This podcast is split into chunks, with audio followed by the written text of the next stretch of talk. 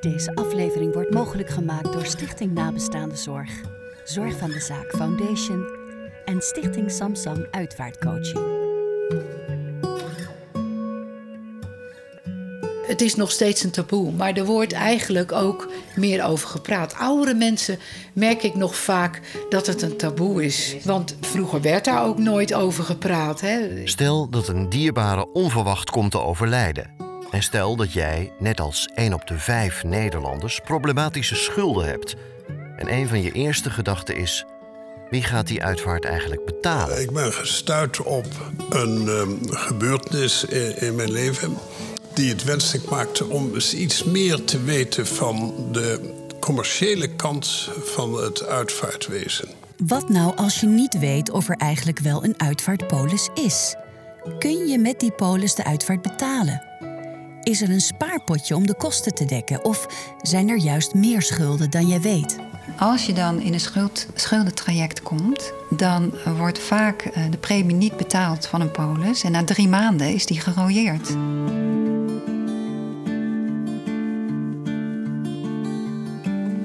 Dit jaar is Sieren een campagne begonnen om mensen aan te moedigen meer over de dood te praten met elkaar. Een onderwerp waar je niet echt graag over praat tijdens een verjaardag of een feestje bij de koffie. En toch helpen we elkaar door het er een keer over te hebben. Sommige mensen kiezen ervoor om dat met een notaris, executeur of een uitvaartonderneming te bespreken en alles vooraf te regelen. Anderen durven het er met hun familieleden over te hebben en weten tot in detail hoe een uitvaart eruit moet zien en ook hoe het wordt betaald. En er zijn mensen die dat niet kunnen of durven, soms vanuit schaamte, want niet iedereen kan zijn eigen uitvaart financieel regelen. Bijvoorbeeld wanneer je in de schulden zit, geen polis hebt of die hebt afgekocht. Een uitvaartonderneming wordt gebeld nadat de schouwarts is geweest die de dood bij iemand heeft vastgesteld. Ikzelf vind het essentieel dat je als uitvaartondernemer zorgvuldig en integer omgaat met de emoties van nabestaanden. Dat je ze goed voorlicht over de mogelijkheden en dat je nagaat of de keuzes die ze maken passen bij de portemonnee. En als dat niet past, dat je meedenkt in alternatieven. Want het overlijden van een dierbare staat in de top 5 van meest ingrijpende levensmomenten. In diezelfde lijst staat stress rond het hebben van geldproblemen. We praten hierover met ervaringsdeskundige Monica Schidon. Zij verloor haar zoon Remco. Hij was 23 jaar. Mijn zoon is op uh, 3 januari 2001 is die verongelukt. Uh, een bedrijfsongeval. En uh, ja, dus, ja je, je, je kan het niet bevatten als je dit te horen krijgt. En ik was mijn eigen, je vergeet het nooit, ik was mij aan het opmaken. Klaar om naar mijn werk te gaan. Ik werkte in de beveiliging in asielzoekerscentrum.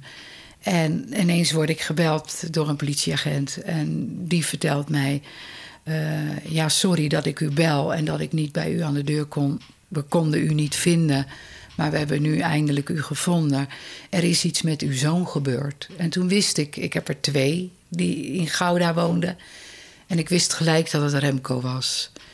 Die was verongelukt, die was uh, tijdens zijn werk bij het vastkoppelen, hij was bijrijder uh, bij, een, uh, bij een bedrijf in levensmiddelen.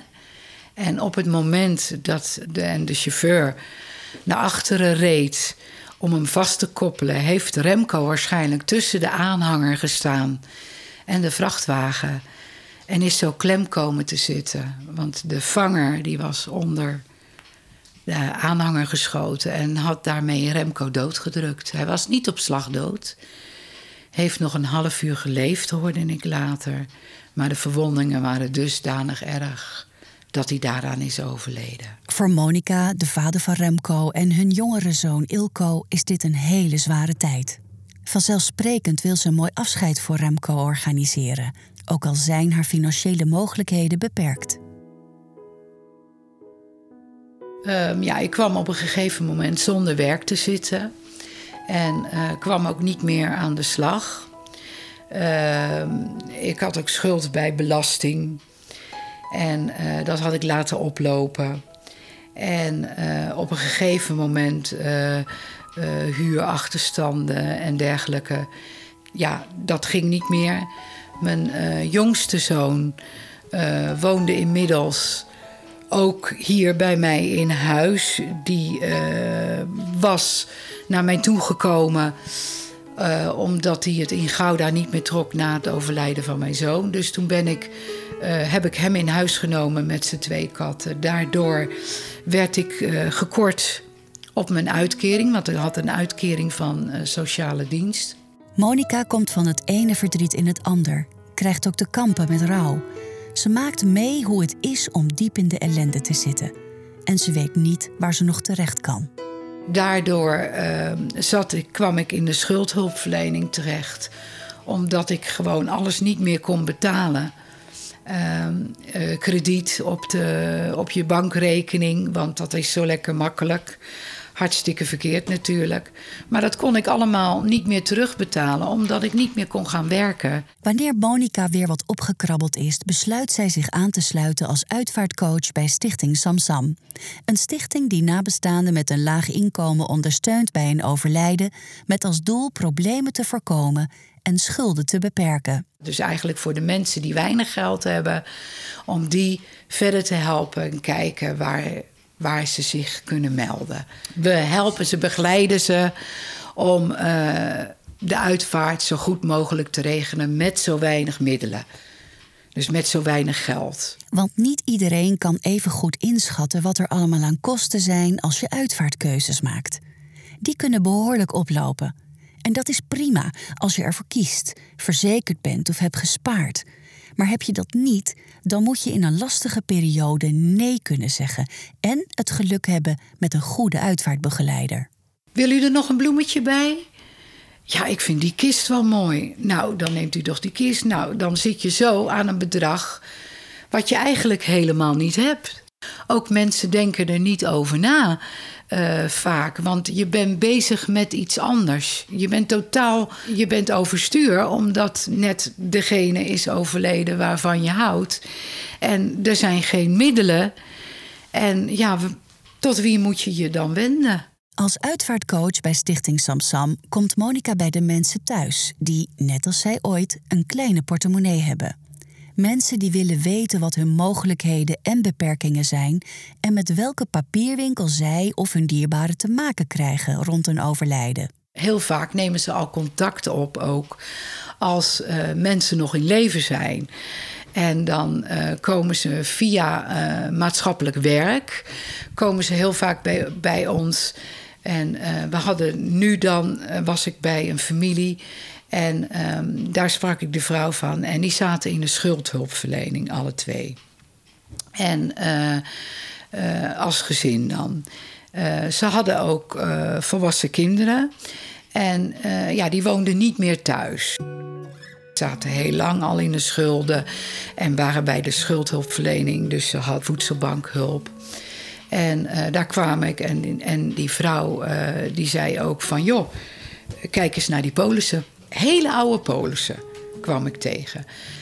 En samen met een collega hebben we dus uh, de maatschappijen gebeld. En toen bleek, uh, nou dat bleek dus een, achteraf bleek dat dus een heel klein bedrag te zijn. Ze had een aantal wensen. Ze wilde graag in een bepaalde kerk.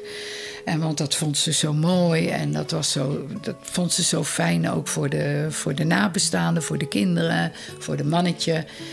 Maar ja, dat kostte geld en dat hadden ze niet. Monica vertelt dat een van de eerste dingen waar schuldhulpverlening meestal een streep doorheen zet, de zogenaamde overbodige verzekeringen zijn. En in de meeste gevallen is dat dus een uitvaartpolis. Dat was ook het geval bij deze mensen, met alle gevolgen van dien. Dus nou ja, in ieder geval. Uh dat, dat was het probleem. Ze waren ook bij, uh, ook bij sociale dienst geweest en hadden gevraagd van joh, ze gaat binnenkort, komt ze te overlijden. En uh, hoe gaan we dat regelen? Want ik ben niet genoeg verzekerd. En ik moest van schuldhulpverlening moest ik, uh, de boel opzeggen. En nu kunnen we niks meer. Ja, ehm, dan zul je even moeten sparen. Moeten sparen? Ja, dan moet je maar naar ja, misschien vrienden of wat dan ook. Hè. Dan moet je maar wat verzinnen. Nou, die mensen die, die waren ten einde raad. Dus die hadden dus gevraagd van... joh, weten jullie nog iets uh, hoe, hoe we dat moet, moeten regelen? Veel mensen denken dat de gemeente de rekening van een uitvaart kan oppakken. Maar dat is helaas niet meer zo eenvoudig. En als de gemeente dat al doet, is dat heel beperkt, vertelt Monica. Vroeger was het zo van...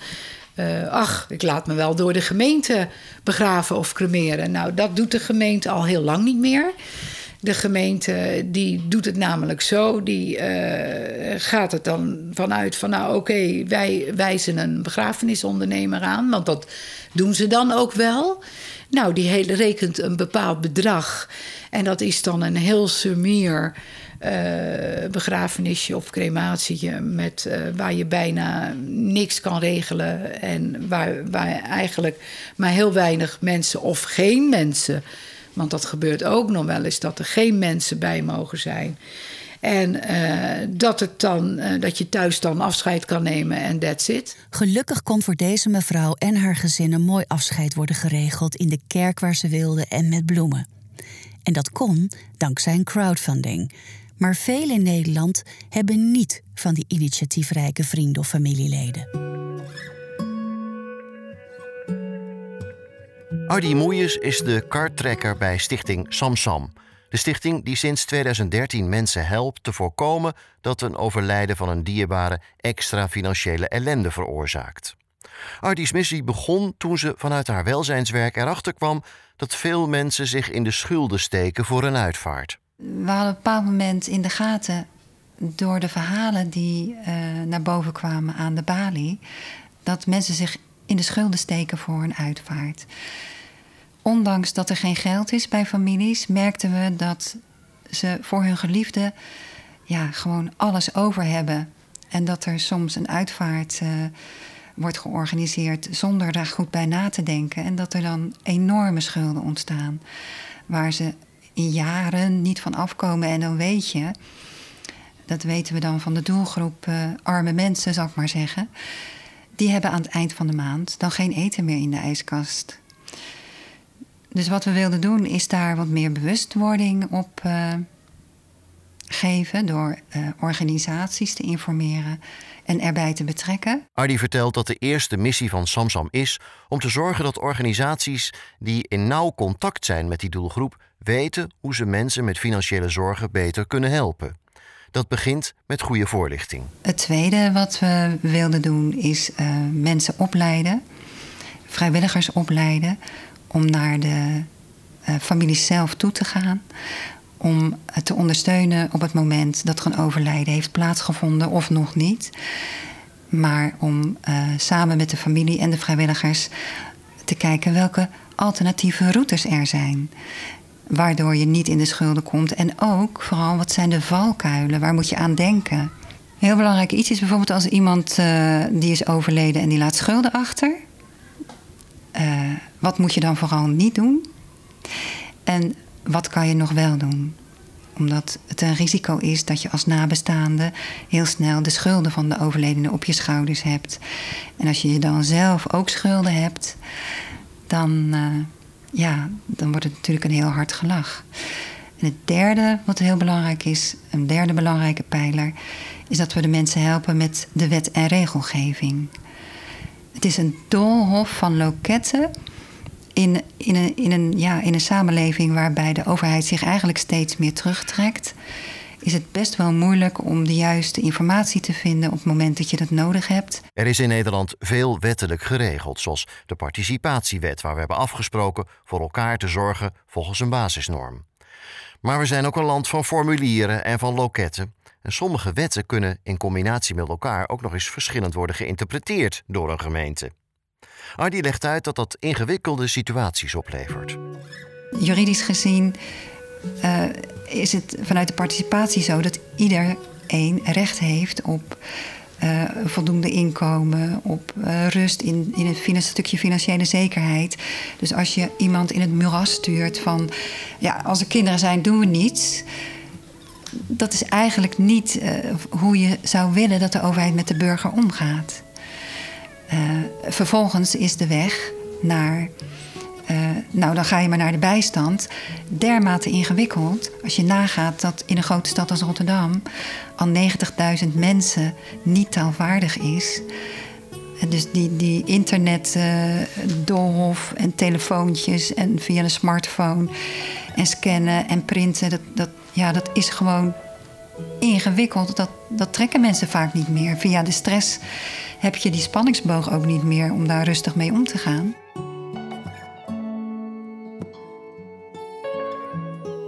Kijk, dus als je dan voorstelt dat je in de geldstress zit, in de rouw, en je bent op, want je hebt papa tijd lang verzorgd. Je bent zeg maar drie, vier keer op. En dan moet je die, die, die enorme doolhof in van paparazzen, formulieren invullen. En je krijgt aan de telefoon vaak niet een ambtenaar aan de telefoon. Want juist als je zo in de problemen zit, heb je behoefte aan iemand die meedenkt en die je een goede kant op kan sturen. Die uh, vriendelijk is en die je helpt. Dat was vroeger zo. Nee, nu krijg je een telefoniste in een in een, van een callcenter. Die zegt: Ja, dat kunt u downloaden op internet. Uh, en dan krijg je ook nog verkeerde informatie vaak met wat je moet toeleveren. Wanneer iemand overlijdt, wil je eigenlijk zo snel mogelijk een mooi afscheid regelen. En dat kan. Mocht je nou twijfelen of er wel geld of een verzekering is, of ben je zelf niet heel financieel draagkrachtig, dan heeft de stichting Samsam vijf gouden regels. Teken nergens voor. Dus op het moment dat je uh, een document wordt, uh, voor je neus wordt gelegd van kun je dit even tekenen, dan uh, moet je dat maar gewoon even niet doen. Voordat je weet wie dat wel kan doen. En dan zijn er nog regels 2 en 3. Die adviseren je om niets te regelen of te betalen voor de overledene. Dus niets waaruit kan blijken dat jij onbedoeld of bedoeld de erfenis en dus alle verantwoordelijkheden die daarbij horen aanvaardt. Uh, niks regelen voor de overledene, dus niet de huur opzeggen, niet uh, een verzekering opzeggen, maar zeker niet de huur opzeggen. Want de huur opzeggen is een daad van aanvaarding en dan kun je dus niet meer verwerpen. De corporatie die heeft dan een nabestaande waarvan die kan zeggen: Nou, dan moet je nog een extra maand huur betalen. Dan moet je het huis leeg opleveren en in oude staat terugbrengen. En voor mensen met een minimuminkomen zijn dat sowieso al gauw extra kosten van 3000 euro. Dus zeg niet de huur op. Dus ook niet in iemands auto gaan rijden of iemands mobieltje gebruiken. Alles laten staan en wachten totdat je weet wat de financiële situatie is. Gouden regel 4 is dat je geen spullen uit het huis haalt, want ook dan aanvaard je formeel de erfenis.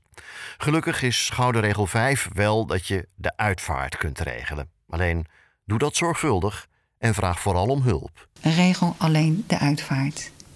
Uh, in de uh, jurisprudentie van erfgenaam zijn of uh, het aanvaarden van een nalatenschap totaal los van het regelen van een uitvaart. Dus je kunt zonder risico een uitvaart regelen. Als je die andere valkuilen achterhoofd houdt en die dan niet of wel doet. Een van de hoofddoelen van de stichting is om zoveel mogelijk voorlichting te geven aan gemeenten en instanties door heel Nederland. Armoede, zo zegt Ardi, daarvan hebben we te veel in dit land. En dat vraagt de verantwoordelijkheid van ons allemaal, ook de commercie. Laten we door het zakelijke niet het menselijke uit het oog verliezen, zo bepleit de stichting. Als je nagaat dat uh, in uh, een gebied als Rotterdam, maar kun je ook aan grootstedelijke gebieden denken rondom Amsterdam en Den Haag, uh, dan is 20% leeft onder het minimuminkomen.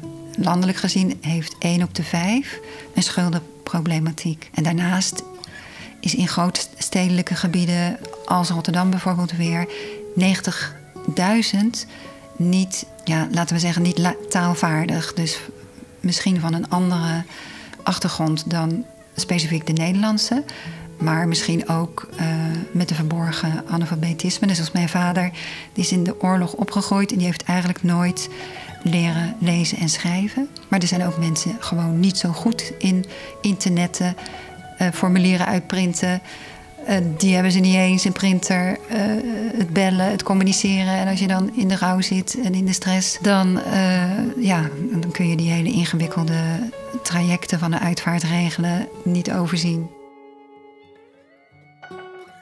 Binnenkort maken we een podcastaflevering waarin we alle uitvaartstappen één voor één toelichten. Maar voor nu, in het kort, willen we u graag vertellen wat er bij een uitvaart komt kijken als je die gaat regelen. De eerste zorg is in principe altijd voor de overledene. En dat betekent wassen of bewassen, kleden en sowieso koelen of balsemen. Alles om het vergaan van het lichaam af te remmen en een moment van afscheid mogelijk te maken. Daarbij wordt ook besproken waar de overledene gaat verblijven. Is dat thuis op bed of in een kist of wade of wordt dat later gekozen? Of wordt iemand gebracht naar een uitvaartcentrum of afscheidshuis? Kort daarna komt het gesprek hoe de uitvaartbijeenkomst eruit zal zien en wanneer die is. Is dat in een kerk, in een aula van een uitvaartlocatie, in een restaurant, moskee of in de achtertuin?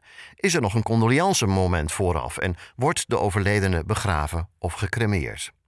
Ook details als rouwvervoer, bloemen. Wordt het koffie met cake of een aangeklede borrel, een rouwkaart of advertentie, wel of geen livestream, mee naar de overruimte of niet? Alles passeert de revue en laat ruimte voor persoonlijke of geloofsrituelen.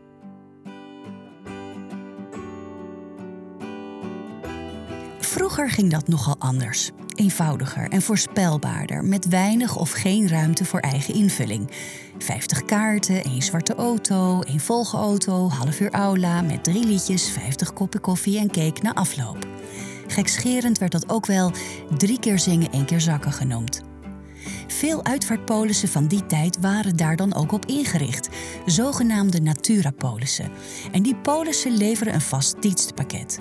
Maar die past in veel gevallen niet meer bij de hedendaagse keuzes en sommige verzekeraars hebben er dan ook voor gekozen om op die polis een vast geldbedrag uit te keren. Alleen, die dekt eigenlijk nooit de kosten, hoe eenvoudig je de uitvaart ook maakt. Bij lange na niet zelfs. Ik heb dat gecombineerd met een paar ervaringen in mijn leven van mensen die ik kende en die iemand verloren hadden. En die waren verdrietig, uiteraard, door dat verlies. Maar nog een extra zure pil kwam in de rekening van de, de uitvaartondernemer. En het was mij al opgevallen dat die uitvaarten, die worden de laatste zeg maar 10, 15 jaar, wat ik noem opgeleukt door allerlei toestanden in de aula met beelden. En ik weet allemaal niet van alles kan. We praten met Theo Sandberg. Hij is een initiatief gestart dat aansluit bij de missie van Samsam. Maar daar had hij ook zijn eigen redenen voor. Een Nederlandse uh, uitvaart vindt traditioneel plaats in een aula met een kist. En dan vindt er of een begrafenis of een crematie plaats. Maar die aula, dat is natuurlijk de bottleneck van de business. Want je kunt zoveel uitvaarten in één aula per dag doen. Theo verdiepte zich eens in de financiële impact voor nabestaanden die het niet zo breed hebben. Overdenkende heb ik beseft dat wij tot onze collectieve schande in Nederland leven in een land waar ongeveer een miljoen mensen leven op de armoedegrens. Dus heb ik me afgevraagd, hoe gaan die mensen nou om met die kosten van de uitvaart. En zo kwam het dat hij die mensen wilde steunen en afscheidthuis.nl heeft gelanceerd. Hij biedt de mogelijkheid om het praktische en technische deel van de uitvaart uit handen te nemen voor een lage prijs. Er wordt gezorgd voor de overledene en een kist en de crematie wordt ook betaald. Maar ik begrijp eh, natuurlijk wel dat je moet er emotioneel aan toe zijn om het op die manier te doen. Dat staat ook op, op de website heel duidelijk. Het, daarom, het, zal, het is bedoeld voor mensen met een kleine portemonnee. Terwijl in het ook heel goed mogelijk is dat je het herdenken en de daadwerkelijke uitvaart loskoppelt.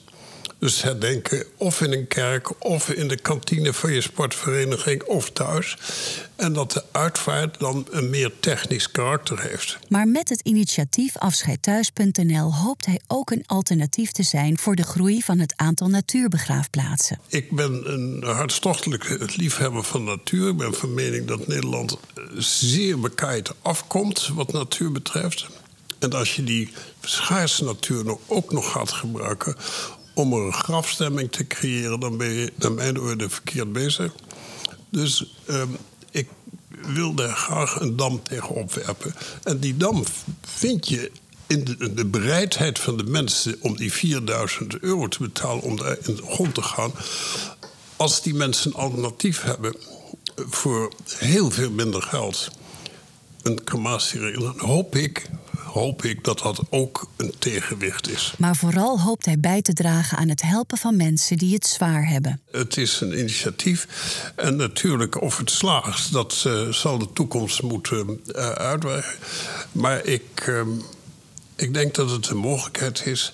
En ik hoop dat het voorkomt dat mensen met een kleine beurs die een verlies hebben te lijden, niet nog eens die extra teleurstelling van de hoge kosten uh, krijgen. Als we dat kunnen bereiken, uh, een klein beetje rechtvaardigheid uh, jegens die grote groep in Nederland die het financieel moeilijk heeft. Dat is een ander onderwerp natuurlijk, maar het zit mij ontzettend dwars dat wij in zo'n welvarend land toch een miljoen mensen hebben die onder of rond de armoedegrens leven.